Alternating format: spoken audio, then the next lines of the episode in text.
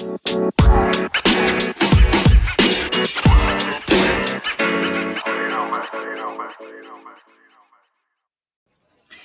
everyone, and welcome to Most Likely to Read. We are your hosts, Mika, and Ashley.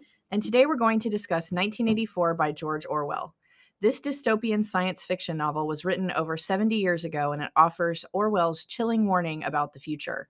It couldn't be more apropos than it is today, as it is about a government that will do anything to control the narrative. 1984 introduced the watchwords for life without freedom Big Brother is watching you. And so we don't want to give too much away. So we're going to keep the summary brief. So the book, which is set in 1984, portrays the main character, Winston Smith, wrestling with oppression in Oceania, a place where the party scrutinizes human actions with ever watchful Big Brother.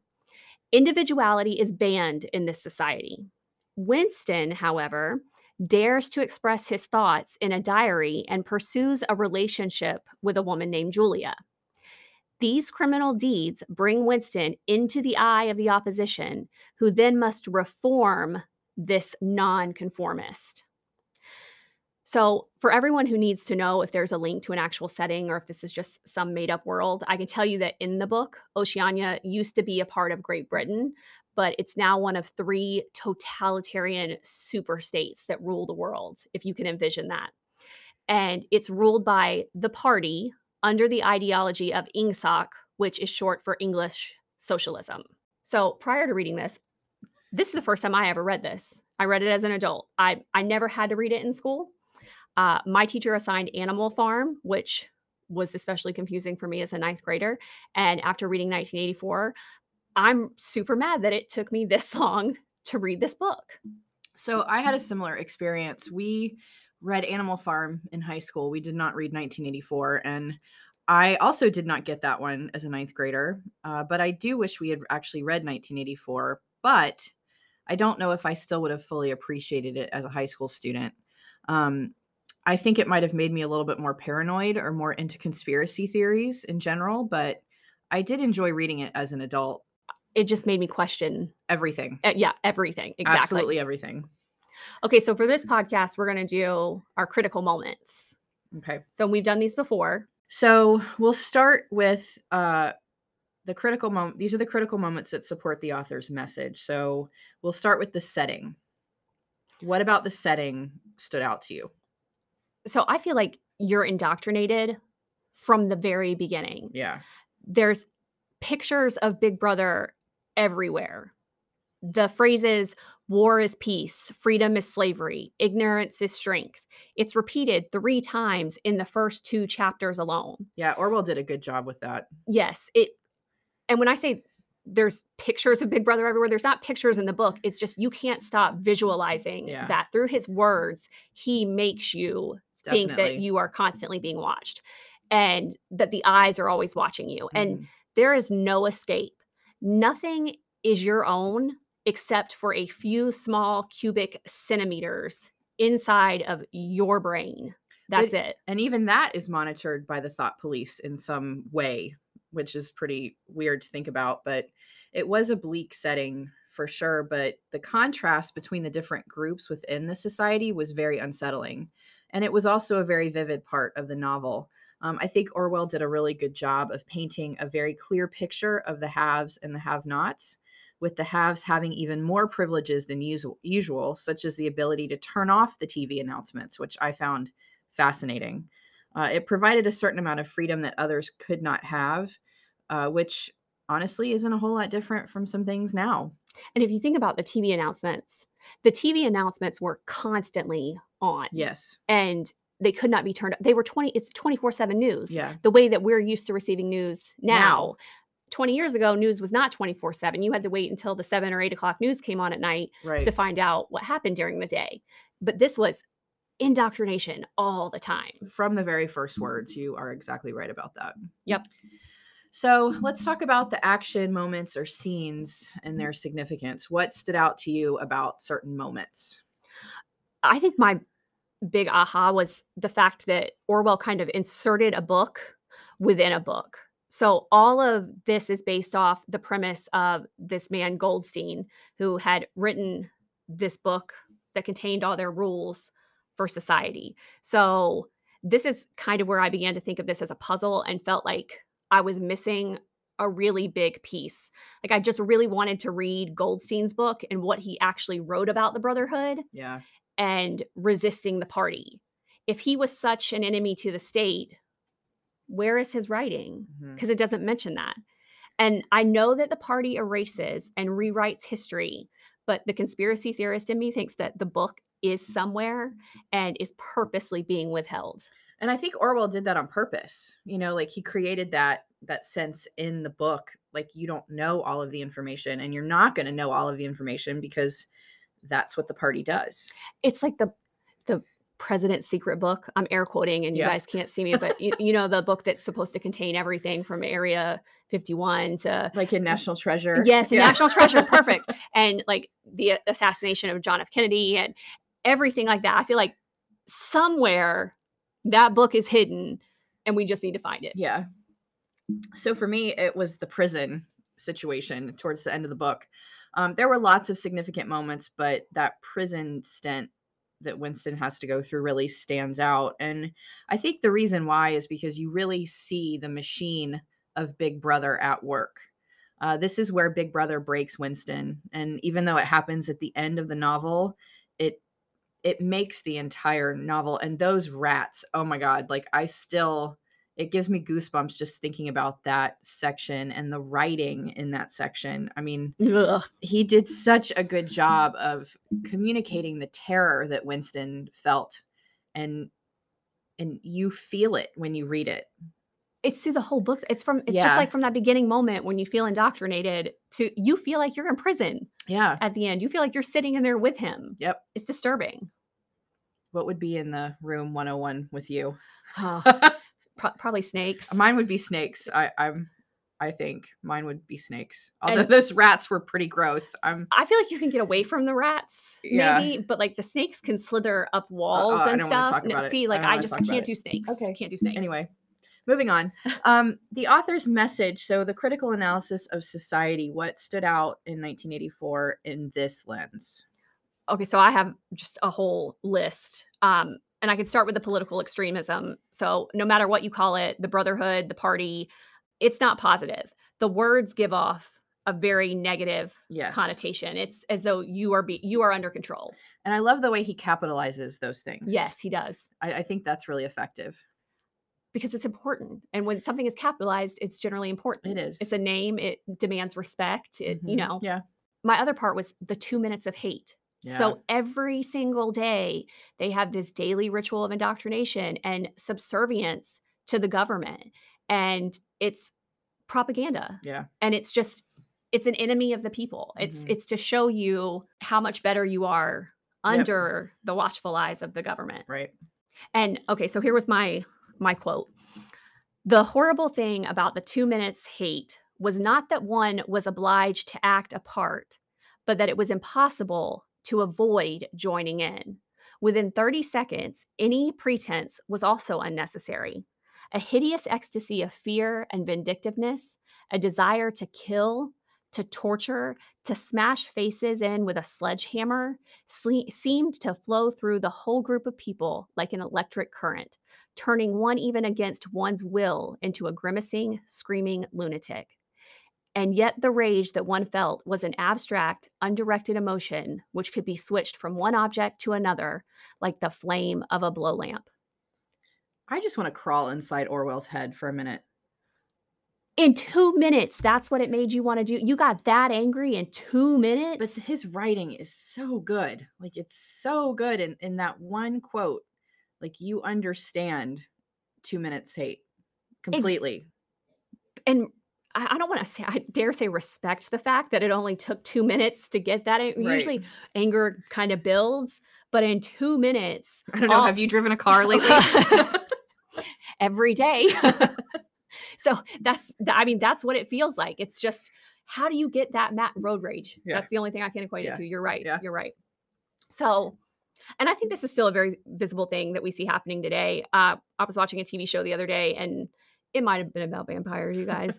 and the main character was speaking about the need for tolerance. And he said, Make no mistake, there is still much work to be done, for history teaches us that war can sound a louder call to action than can peace, that a message of hate can seduce an impressionable mind far more readily than a message of love. And that two minutes of hate practiced daily in 1984 reminds me a lot of this. It does. It does. So I think my my analysis, I'm, I want to continue in this vein, and I want to talk about one of the reasons that Orwell wrote this, and it was really to serve as a satire of totalitarianism. I read in this article that we'll link in the show notes. Um, Orwell said the moral to be drawn from this dangerous nightmare situation is a simple one don't let it happen. It depends on you. And I think that's really interesting that, you know, especially when you look at his his range of work. You look at Animal Farm, you look at 1984, it's a warning. I can't I can't stop thinking about the word satire though. I know that it's meant to be that, Mhm. but when your writing is that vivid, I know. and invokes such It's strong terrifying. feeling, it yeah. it's it goes beyond a satire to me and it starts Mhm. to feel like a real life experience. Yeah. It's and that's why I said one of the reasons why I want to crawl into his head. Like how do you come up with this? And how do you write in such a way that you feel it? I i want to know like did he just sit down and write this all at once? Did he come back to it? Did I just feel like he this did is- actually because he wrote this when he was dying. He went to I, I read this in that article that we'll link. He went to an island off the coast of Scotland Mhm. and he was he was dying. And he he sat down on this island. He like sequestered himself on this island So he was immersed in it. and he wrote this book. Yes. So he that that makes that makes Yeah. a lot more sense to me because mm-hmm. I don't know how you could go back and forth between real life and something Well, like y- this. You couldn't, obviously. So it makes much more sense Yeah. that he was immersed in it. which is probably one reason why it's so vivid yes, because he was there. This is what he was doing. well, that's good. I didn't know that. Yeah. All right. So what about character representation? So how does Orwell use the characters to convey their message? Oh, this is Winston. This is Winston's transformation. We see it firsthand how it could happen to somebody, and it was fascinating and absolutely terrifying at the same time. And that's because you can almost feel that moment when things kind of clicked for Winston and he realized that he wasn't getting the whole story from the party Yep. and that he needed to look somewhere else to figure everything out. Yep. He became inquisitive and started digging into things. And again, my conspiracy theorist head is going crazy, and I can't help think of the KGB spies and how so many of them end up dead or missing. Yeah. And the whole time Winston was searching for the truth, I think I was waiting on someone from the party to take him out. Yeah. Like that's, I just, Well, and that was another tech. I mean, Orwell, the way he created this whole universe, mhm. That's what he wanted us to to think. You're, Right. you're waiting for it to happen, right? But it's really it was fascinating. and I think his, his real transformation to me when he, when I realized that he was going over that edge, there were two quotes that stood out. And one of them was, if there is hope, and this is what Winston wrote in his diary, it lies in the proles Mhm. in that, that group. Yeah. and also until they become conscious they will never rebel and until after they have rebelled they cannot become conscious Yeah. Well, it's so good. so that was my so good. that was my favorite Okay, so let's talk about the use of language. This is a key part of 1984. and i love turning anything and i think into adjectives or verbs Yeah. anything so the fact that orwellian became an mm-hmm. adjective to describe the language that was popularized by this book like big brother and doublethink thought police newspeak thought crime uh, memory hole I love that one. two plus two equals five, proles, thought criminal. Yeah, it's it's so important to the book, but it's really t- amazing to think about after you finish reading it. He made up an entire language. Not only did he make up a place, Mhm. a universe, he also made up language to accompany that universe. And I think it's honestly one of the best parts of the 1984 world. It captures the essence of the entire novel, and it is remarkably relevant in today's society. Um, you know, just think about the discussions you could have with students about this one part of the novel. And there are so many of these references that are alive and well in contemporary culture. I mean, you hear Big Brother all the time. I mean, there's a reality show named Big Brother. There is. And, you know, people people know what that term means when you say big brother. They know it's government is watching you, somebody's watching you, right? Um, double think, thought police, even references to Room 101. Uh, they're still relevant in contemporary culture as well as politics. We we went down a rabbit hole yesterday. I didn't know about Room 101 that there are actually hotels that avoid using Mhm. 101 in their numbering. They just skip it. They just skip it because of the reference to the dungeon, the hmm whatever. It's kind of like how they skip the 13th floor yeah. in some hotels. So I didn't realize that. the more I Googled that, the more I found out that instead of skipping it, they'll start at like room 102. Yeah, So, and So- even if you go up to so other floors, it's 202. None of the rooms will None start at, are- at 01 Oh, that's so interesting. just to keep consistency. And I think it's to not draw people's attention, but yeah. either way. Um, so apart from the unique language and and the references to the book, it's also just some of his phrasing is absolutely stunning. On page 179 of my book, it said Winston was gelatinous with fatigue. like who says that?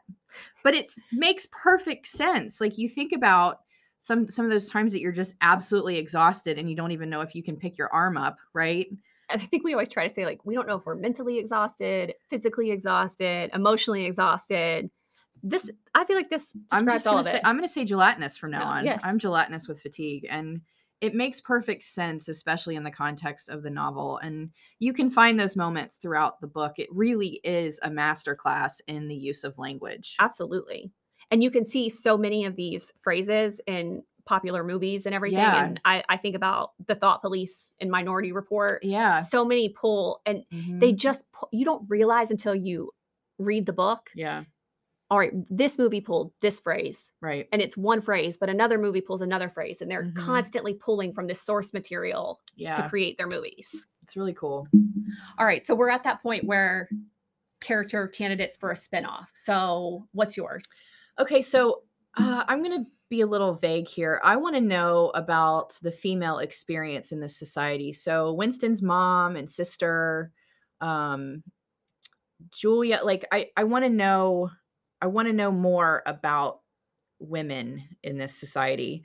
It doesn't sound very fun for women with what we have in the book, but I still want to know more.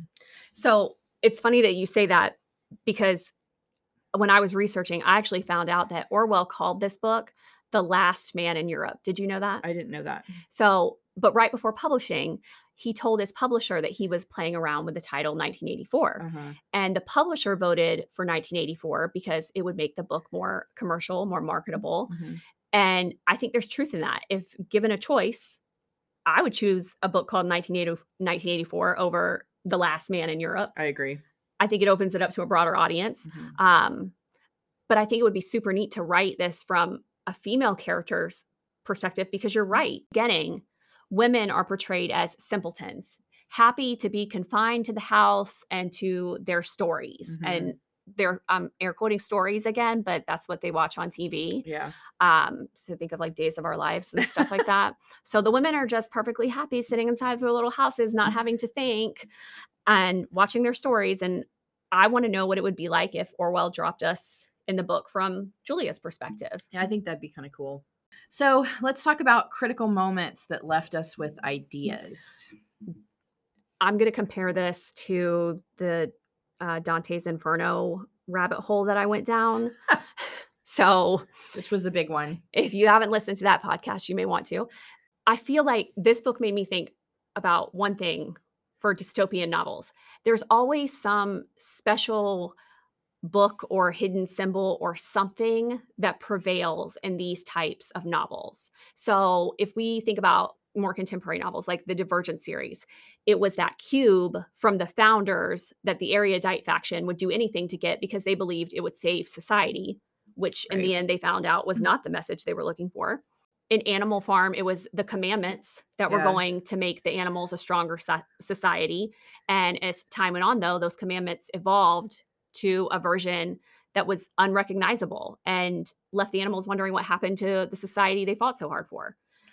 And when I was researching, I actually came across six elements of dystopian fiction, and I I applied these to several of the dystopian novels that I've read just as an experiment Mm-hmm. to see if these were applicable and potentially doable in the classroom. And it was a really fun experience analyzing all these books using these elements. And I'm not going to go through the the chart because we would be on here for another 50 minutes, but I will include the results on our show notes so you guys can take a look at it. But just the commonalities between these dystopian novels is amazing. Yeah, that's cool. That's really cool. Okay, so Ashley and I think the superlative that best fits 1984 is most likely to turn you into a conspiracy theorist. We warned you. All right. So thanks for tuning into this episode of Most Likely to Read. Don't forget to check the website for additional resources in the show notes. Subscribe to the podcast on Spotify and follow us on Twitter at Most Likely to Read. And we'll see you guys next time.